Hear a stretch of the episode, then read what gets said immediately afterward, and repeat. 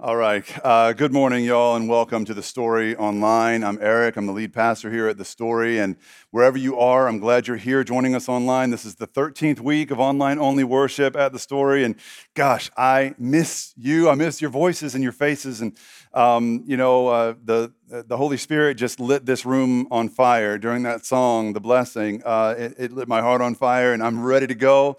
And this uh, is good enough today. This uh, on camera relationship we've had for the past few months has got to be good enough because wherever you are, the Holy Spirit can set you on fire and can change your life and change your family dynamics as well. And change the way you love people. And gosh, that's what we're here to talk about um, today. And we'll get into that in, in just a minute. Um, but uh, people have always been asking me, like, when, what day do you record the services uh, that you broadcast on Sundays? And I'm like, y'all, we're here live Sunday mornings. This is happening right now. So wherever you are, you're really experiencing this in real time um, with us here. And uh, one day we'll, we'll all be back together in the same room again. But until then, uh, I just want you to know I love you and, and you're not alone. And I'm grateful for the teams of people who are here this morning and have been, some of them since before 7 a.m to make sure this service goes off without a hitch and, and is a blessing to you. So I know y'all are grateful too. Hey, do me a favor, wherever you're listening from or uh, whatever uh, um, uh, platform you're on, whether it's YouTube or Facebook or wherever, just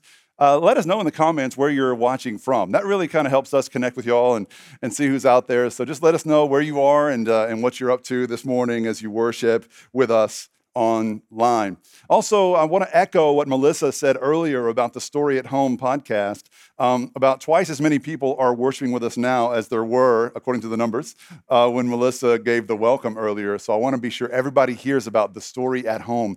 It's a new daily podcast that started this week. We've already put five episodes out. 10 minute devotionals to start every day outright.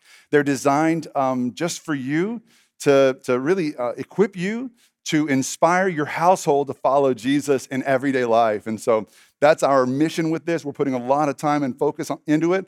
I hope you all enjoy it. You can subscribe on any podcasting platform. And, uh, and even if you don't like podcasts, you can get the email transcripts every morning. Just check in the uh, comments section, whatever platform you're watching on, and there will be a link there to sign up for that email list. And finally, y'all, uh, thank you for your financial support through these weird times. Um, uh, our, our giving is, is way down, as you might imagine, but so is our spending. So we're hanging in there, baby. But we need your support, and we, we thank you in advance for all of your generosity, even through these difficult times. You can give to the Story's mission and ministries by visiting thestory.church slash donate. Thestory.church slash donate. And thank you again. All right, so this message is going to be a little bit different. I already preached it once at 845. I'm doing it again now, and, and I, I know it's going to be different, and I know I'm going to need your help to make this message work. It's got to be a little bit of a, of a conversation here, okay? So I'm going to tell you exactly how you can help me with this message in just a moment. First, um, as you can probably see, we are in the middle of this sermon series called Lover. People were like, hey, dude, that sign behind you, is that like a green screen thing you're standing in front of? No, that's a real neon pink sign that is free to a good home. I'm just kidding. That is uh, available to the highest bidder. At the end of this sermon series, it's yours for the, I don't know, whatever we're going to take. It's a beautiful sign that would go in, in any man cave or uh, any beautiful home, whatever you need it for. Uh, it's, uh, it's fun and it's just for this series. What we're trying to communicate here is that the love of God is romantic. The, the Bible, the Word of God, is a love story.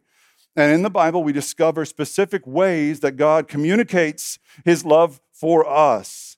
And if we take those ways that he communicates his love for us and apply them to our loving relationships, we can see our lives and our families begin to change.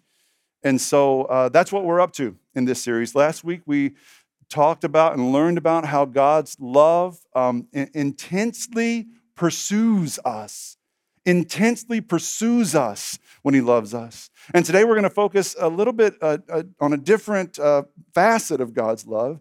And today we're talking about how God's love intentionally proposes to us. He proposes a very specific kind of relationship with us. He has proposed to you a very specific type of relationship that He wants with you. And so today we're going to figure out what that is and how to apply that facet of His love to the relationships we have here on earth as well. All right, so here's where you come in. I hope you will very seriously um, consider one person in your life who you love, but you know you haven't loved well enough. And they may be in the room with you right now. You don't even have to say it out loud, right? I'll give you a clue though. If you're sitting in the room with someone and you're thinking, they better be thinking about me, to the person sitting on the other side of that couch, they love me, but they haven't loved me well enough. That might be the person you need to think about today. That's kind of how this works sometimes. But I just want you to keep that one person in your mind for the next 20 minutes, okay? Keep that one person in your mind as we go through today's message because I think there's something we can apply to these relationships with people that we love, something God can teach us. Here's a problem that I've um, diagnosed in a lot of our relationships that struggle. Many of us struggle in all kinds of relationships because we fail to define the relationship. Or, as my younger friends and colleagues will say, DTR. You got to DTR, baby. You got to define the relationship. We got to know where we are. And lots of different kinds of relationships struggle for lack of definition but I've seen some kinds of relationships struggle a little bit more. For example, friendships. Sometimes new friendships can really struggle for lack of defining the relationship because there's no blueprint for it in the world. There's no vows two people take when they decide to be, be friends. And if you have different ideas about what friendship is, you're bound to have miscommunication right? Like one person thinks friendship means you see each other every day and you immediately respond to one another's texts, no matter how silly or meaningless they are. You do it right away. That's what friends do. And another person might think that being friends means meeting for a beer once every couple months and never really responding to any texts unless it's an absolute emergency. you don't respond ever. And if those two people become friends, you can see how, without definition, that can be a struggle. But I've also heard from single people on the dating scene who struggle with the lack of definition, all this ambiguity on the dating scene, how and when and whether we should define the relationship. It's just really confusing and frustrating to many single people. And every time I have these conversations with people, it's usually with people younger than me, and I, I, always have the same advice. And because it's people younger than me, I'm gonna offer my advice in language y'all can understand, your language Okay? Now, the rest of you are not going to get this. People my age and older are not going to get this, but here it is. It's just an acronym sort of way of saying this, okay? I'll offer the translation for old people like me and older than me, right? Here it is. I don't care if it's by direct message, text, or face to face. In my humble opinion, you only live once. And to be honest, if you really love someone, I don't care if your sweethearts or best friends, you should define the relationship as soon as possible before they've got to go find somebody new. I'm just saying, the kids don't say I'm just saying anymore, by the way. That's just old people. But anyway, you get what I mean. We struggle when we don't define our relationships, when, when we don't have clear expectations that are set on both sides, all right? So even marriages, y'all, even marriages can struggle in this way, which is a little bit strange because the husband wife relationship is pretty well defined at the wedding when we take those vows. But man, how many of us could recite those vows right now if we had to? Very few of us. Even though they're probably the most dramatic promises we've ever made, we just forget once the ceremony is behind us. But if you're married, like I am, you know, we made promises to, to have and to hold, for better, for worse, for richer, for poorer, in sickness and in health, you know, to love and to cherish till death do us part. Think about the gravity of these, of these uh, definitions around our relationship, right? The gravity of these promises. You promise to unconditionally, irrefutably, irrevocably love someone even when they're not loving you back, even when they're not behaving right, even when the marriage has been cold and dead for too long, like you still promise to stay and stick it out and love nonetheless. Those are some pretty dramatic promises, but that is how we define the marriage relationship. And some of us need a reminder once in a while about the eternal unconditional nature of the marriage relationship. Now, this is where God comes in. In the Bible, God defines the relationship with his people. again and again. He doesn't just do it once and then expect us all to remember. It's like every book of the Bible has a different way of God, a different version of God defining the relationship. And then he'll redefine it and redefine it. And it's not like the parameters change, he just reminds us of what the parameters are. Like in Jeremiah chapter 30, verse 22, God says, You will be my people, and I will be your God. And right there, we have in those simple lines the definition of our relationship. He's God, we're the people. He's up there, we're down here. He's above us, we're below him. His love looks one way, our love looks another. His looks like Jesus on the cross, ours looks like worship and obedience and humility and praise. And it's unconditional in this defined relationship with us and God. But God really wants us to know the definition of our relationship. He wants us to know this so bad that he sent Jesus to tell us. And, and Jesus explicitly defined the relationship God wants with us with the four stories we're studying this month. The four stories he told in rapid succession in Luke 15. The father, I mean, I'm sorry, the shepherd and the lost sheep, right? The woman and the lost coin. The father and the lost son, and then the father again and the firstborn son. These four stories identify the, the definition that Jesus put forth for our relationship. But before he even got to those stories, Jesus was prompted to tell those stories in the beginning of that chapter, Luke 15. And it's in that prompting that we find the first clue of the kind of definition God sets for his relationship with you. And it happened this way Luke 15, verses 1 and 2. Now, the tax collectors and sinners were all gathering around to hear Jesus. But the Pharisees and the teachers of the law, so those are the good guys, right? Tax collectors and sinners, bad guys. Pharisees and teachers of the law, good guys. They muttered, This man, that's Jesus, welcomes sinners and eats with them. And there's your clue. Jesus broke bread with broken people. And according to the good guys, this shouldn't happen. Sinners, tax collectors, they weren't worthy of breaking bread with a rabbi, much less with the Son of God. Listen, you need to know that breaking bread together, sharing a table, was a deeply intimate act in Jesus' culture and in his time. And it still is today, but not quite as much as it was then. There was only one thing you could share with someone that was more intimate than sharing your table with them. And that one thing is stuff we don't usually talk much about at church, but you know what I'm getting at. But sharing a table with someone is almost as intimate in that setting.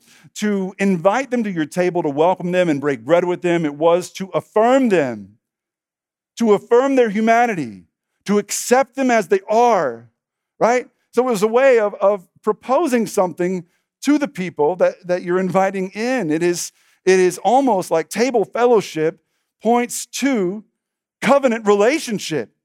And Jesus is saying that these sinners, these tax collectors, are invited into covenant relationship with him, just like those religious guys are. He's making a specific proposal. Now, listen, this would shock us today, even today, when eating together is not as sacred a deal. We know that sworn enemies probably don't break bread together very often, not in a civil, public way like Jesus did with the sinners. We know that, right? If it did, it would make headlines, right? It's, it's a strange thing. Like, imagine if the Houston chapter of Black Lives Matter, right, the organization, right, if they invited the the East Texas Grand Wizard of the KKK to come and, and have dinner together. And they broke bread and they laughed and they cried and they loved each other. And imagine the headlines that would make. It would shock you to see that. Imagine if our president, right, President Trump, invited the enemy of the, uh, like uh, uh, Vladimir Putin well, that wouldn't really work. Uh, imagine if he invited Hillary Clinton over for dinner and they had a nice dinner and they were pleasant and dignified and they honored each other. Imagine if you would ever see that. It would never happen, right? Well, that's the kind of shock value that this carried with Jesus, right? Doing this with these sinners. These sinners were supposedly the enemies of God, and here they are, welcome at his table. This is something new. This is a proposal that Jesus is offering up. Now, this idea of proposal as a way of defining the relationship has been heavy on my mind lately, in some good ways, though, right? So, this week on Friday, my wife Giovanna and I celebrated 21 years of wedded bliss, the 21st anniversary of our wedding day. And I will never forget the way I proposed to her. I'll never forget that night. It was May the 17th, 1998. We were finishing up our first year of college together. We were 19 years old. And May the 17th was exactly nine months to the day after we, the day that we first met, right? So we only had nine months together. We had never lived together. We had never, you know, done any of that stuff together. And, and we were as innocent as you could imagine. The next week, I was set to fly out to South Korea to spend the summer studying abroad. I was studying religion and uh, the Korean language, and I also knew that Giovanna was preparing to spend her summer here in Houston. Uh, working at a church in West Chase, and I knew there was a guy working at the church with her that summer named Mike who really uh, really was into her and really wanted her uh, uh, for himself, I suppose. And I knew uh, that they were going to be together that whole summer. And I knew that if I didn't lock her down before I left for Korea, I would spend the whole summer there crying into my pillow, thinking about the two of them working together. And so that's when I decided to propose. that's when I decided to make to ask the biggest question in my life. It was mostly out of desperation and jealousy, uh, but I proposed. Now, I didn't have money to get the ring, so somehow, I'll never understand this. Somehow I convinced the college chaplain, who also didn't have money because he was a college chaplain, but he had decent credit. And I uh, somehow wrangled him and convinced him to co sign a Zales Fine Jewelry uh, credit line for me. And I bought Giovanna a $1,000 ring that I ended up paying probably $10,000 for throughout my 20s, thanks to Zales Fine Jewelry credit line and that interest rate. But it didn't matter as long as she said yes. Now, we got back to the campus, the chaplain and I, and, and he let me have free reign over the chapel that whole day. So I set up this romantic scene, right?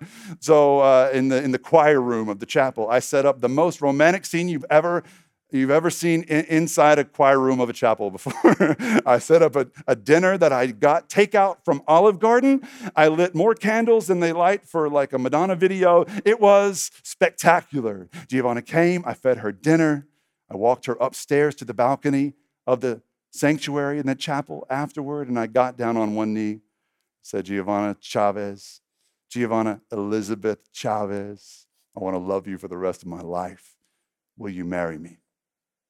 And in spite of the fact that we were 19, in spite of the fact that I had not even talked to her parents yet, in spite of the fact that I still uh, had never let my hair grow out. I still shaved it bald all the time, and, and I, I looked like I was sick or something, in spite of the fact that I lied to her and told her that I made that dinner with my own two hands when it was obviously Olive Garden, in spite of the fact that she hated that two tone, half carat marquee cut cluster ring that I bought her.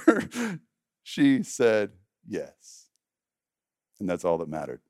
Mike, if you're listening, Sorry, buddy. Not sorry at all. Uh, now, I know my proposal story doesn't hold a candle to the proposal stories we're accustomed to hearing now. Thanks a lot, millennials. Millennial men came along and ruined proposals for every other generation with all your fireworks shows and your, uh, you know, your skywriting and uh, your dance routines on top of Mount Everest or on safari in the Serengeti. Uh, you just keep outdoing each other. But that didn't matter to me, the show of it. All that mattered is that this girl I loved said yes, and that our relationship from that moment would be forever defined as unconditional and eternal and exclusive. The proposal that God offers us is clear throughout the Bible. He makes it again and again. And nowhere is it clearer than in these four stories Jesus tells. So, in the first story, in Luke 15, uh, the shepherd who left the 99 uh, found sheep, like those sheep were cool, they didn't wander off, they were behaved sheep. And he left them in open country to go out and find the one lost sheep. What you need to know about every story Jesus tells is that there were people in his audience who knew better. They knew better. So were, let me explain there were shepherds in Jesus' audience who were hearing this about this story about a shepherd that left 99 perfectly good sheep to go and find one. He left the 99 vulnerable to go and find the one. There's shepherds in Jesus' crowd thinking to themselves, that's not how you do it. But that's the point. God is a different kind of shepherd with us. That's exactly the point. When this shepherd found the lost sheep, he didn't punish it or beat it so that this sheep would know to not wander off again. He didn't despise the sheep for being dumb. He didn't resent the sheep for being rebellious. He didn't even make the sheep walk back. Luke 15, 5 says, when he found that he joyfully put it on his shoulders and walked home with it. This dumb, rebellious sheep got lost and didn't even have to pay the price of walking back home. He got a ride on the shepherd's shoulders. Jesus is communicating something about the covenant God makes with us and our role in it. But the clearest example of God's very specific proposals to you and to me is found in the third story Jesus told the story of the father and the prodigal, this lost son who was listen, there's no way, other way to put it. He was just the worst. He was entitled, lazy, mean. He took his inheritance from his father before his father was even dead, which is another way of saying, You're dead to me, dad. I don't care about you. I'm done with you. Goodbye. And he took the money and he left, and then he wasted all of his dad's money on living wildly, going to parties and women and booze and stuff. And it was only when he ran out of money that he thought, maybe I should go back to daddy again. And he goes back to daddy, and, and he does have his hat in hand. All credit to him for that. But he still wants to use his dad to survive. And believe me when I tell you, there were probably fathers in Jesus' audience listening to his story about this father and saying to himself, That's not how you do it because this father made a fool of himself. He saw his son coming in the distance and he ran toward him at full speed without even a weapon in his hand. He ran toward this no good son who used him and left him and came back with only an embrace in mind. And he kissed him and he hugged him. And the fathers in Jesus' crowd are thinking that's not how you do it, but that's the point. God is an altogether different kind of father. He proposed a different kind of relationship. He hugged him, he kissed him, even though this boy of his was filthy inside and out. God is a different kind of father altogether. In Luke 15, 21 to 23, we see the covenant this father proposes to his son in five moves, okay? You're going to see this play out. So, first was the embrace, right? He ran to him and the, the verse that I read earlier. And then 21 to 23, the son said to the father, Father, I've sinned against heaven and against you. I'm no longer worthy to even be your son. But the father said to his servants, Quick, bring the best robe and put it on him. Bring a ring on his, put it on his finger, sandals on his feet. Bring the fattened calf and kill it. Let's have a feast and celebrate.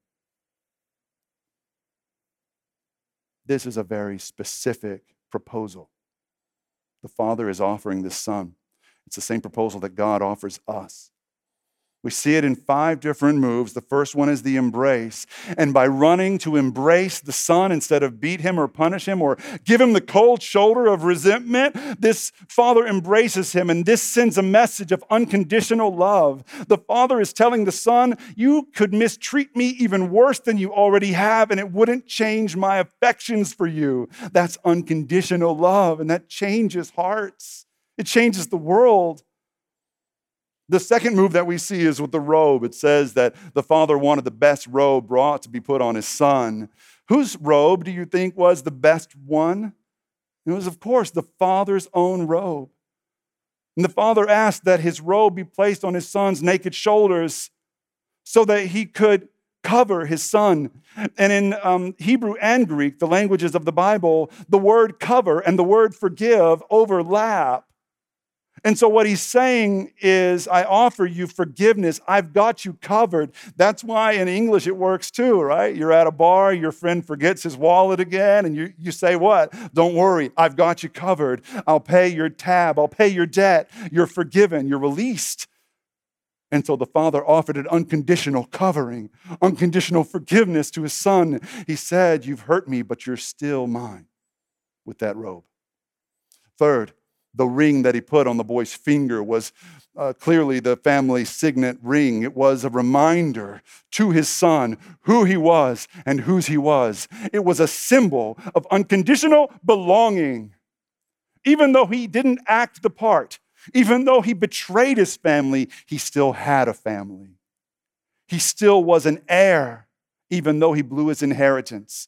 He still was the father's son, even though he didn't deserve it. The ring was a symbol of unconditional identity. Fourth, the sandals that he put on his son were also significant. Sandals were a status symbol of that time regular old servants working in someone else's home for someone else's family, they went barefoot. They didn't have that kind of luxury. When the father puts sandals on his son's bare feet, he is saying, You are not just a servant here, you are a son. You have freedom. You are free to choose me or to walk away from me with these sandals I put on your feet. That's love. That's real love. And this father proposes it for his son. And finally, with the feast of the fattened calf, you know, people, wealthy people would fatten their calf for, uh, for months, you know, and, and then the fattened calf was used uh, to have a party for the entire village or for the extended family. And so the fattened calf was killed, and they had a party in honor, not of the father who deserved it, but of the son who did not. And the father offered his son unconditional honor. He showed him dignity and respect. He made him feel special, even though he most certainly did not deserve it. This is his proposal. Now, it's not just God's proposal to you, it's also his blueprint for you. As you think about that one person I asked you to keep in mind earlier, do you remember? I said it'd be 20 minutes, a little bit longer than that, sorry. But that one person you kept in mind. This is your blueprint for loving them well. And I want you to think about this one person and really do some soul searching here. And this might hurt a little, it might sting. You may be tempted to point the finger elsewhere. I beg you, do not. Just be introspective. Ask yourself as you look and consider the proposal God has made to you unconditional love, unconditional forgiveness, unconditional belonging. You know, all of these attributes of his love. Can you say you've made any similar proposals to the one you love, the one in your mind right now? Have you made promises that come anywhere close to the ones God has made to you? In other words, have you defined the relationship with your friend, your spouse, or hey, parents, even with your kid? Some of us grew up without a mom or a dad teaching us these basic truths about unconditional love. And this feels like foreign territory to you. No one ever loved you this way, you're thinking. No one ever showed you this stuff, you're thinking. I don't know how to do this. I'm out of my comfort zone here. Listen, someone has loved you this way. Even if you're just now realizing it, someone has always loved you this way. And so don't let other people's failed attempts at love d- detract you from the path He has set you on. God has always loved you this way. You can let His love be the model that you look to for how to love your children. You can break the cycle of conditional love in your family that's been there maybe for generations. You can be the one that breaks it. And you can choose to love your kids the way God first loved you. You can define the relationship along those terms. And listen, God's love is strong enough to save billions of souls like mine and yours, maybe. But God's love can also go home with you today. And God's love can also save a marriage today. when a husband and a wife, or even just one of the two, choose to love the other the way God first loved us, God's love can bring a marriage back from the brink. God's love can restore a relationship that was dead. God's love can resurrect a loving friendship. God's love can bring anything back from the dead. Will you choose to love the person in your mind and your heart right now the way God first loved you? Is there anything more that this world we're living in right now needs than people who believe in God, choosing to love like He does? Listen, is there anything more that, that this angry, hurting country of ours needs? and for people who believe in God to love each other regardless of whatever differences might set us apart, to love each other the way He first loved us, to propose a relationship the way God proposed to us, to define our connection to one another. The love of God is the hope of the world. I hope you've already chosen to receive it for yourself. If you haven't, now could be the time. Say, Father, I choose to believe in faith that you love me this way, the way the Father loved the Son in this story. And I hope as you keep that loved one in mind, you choose right now to love them the way God first loved you. Would you pray with me? Father, we pray for our broken world and our broken nation, our broken culture, and our broken hearts. We feel fragmented and torn apart. We feel like our love hasn't been enough, and maybe that's because love for us has become conditional, emotional, just merely transactional.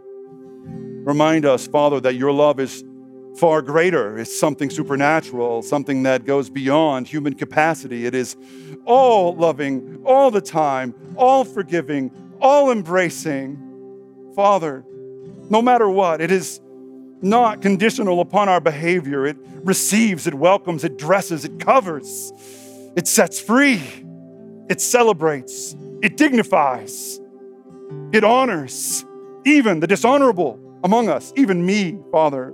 You say that I am yours, even when I have not behaved as such, even when I do not deserve it. Thank you for that love. That is the hope of this broken world and our broken hearts. We pray in Jesus' name. Amen.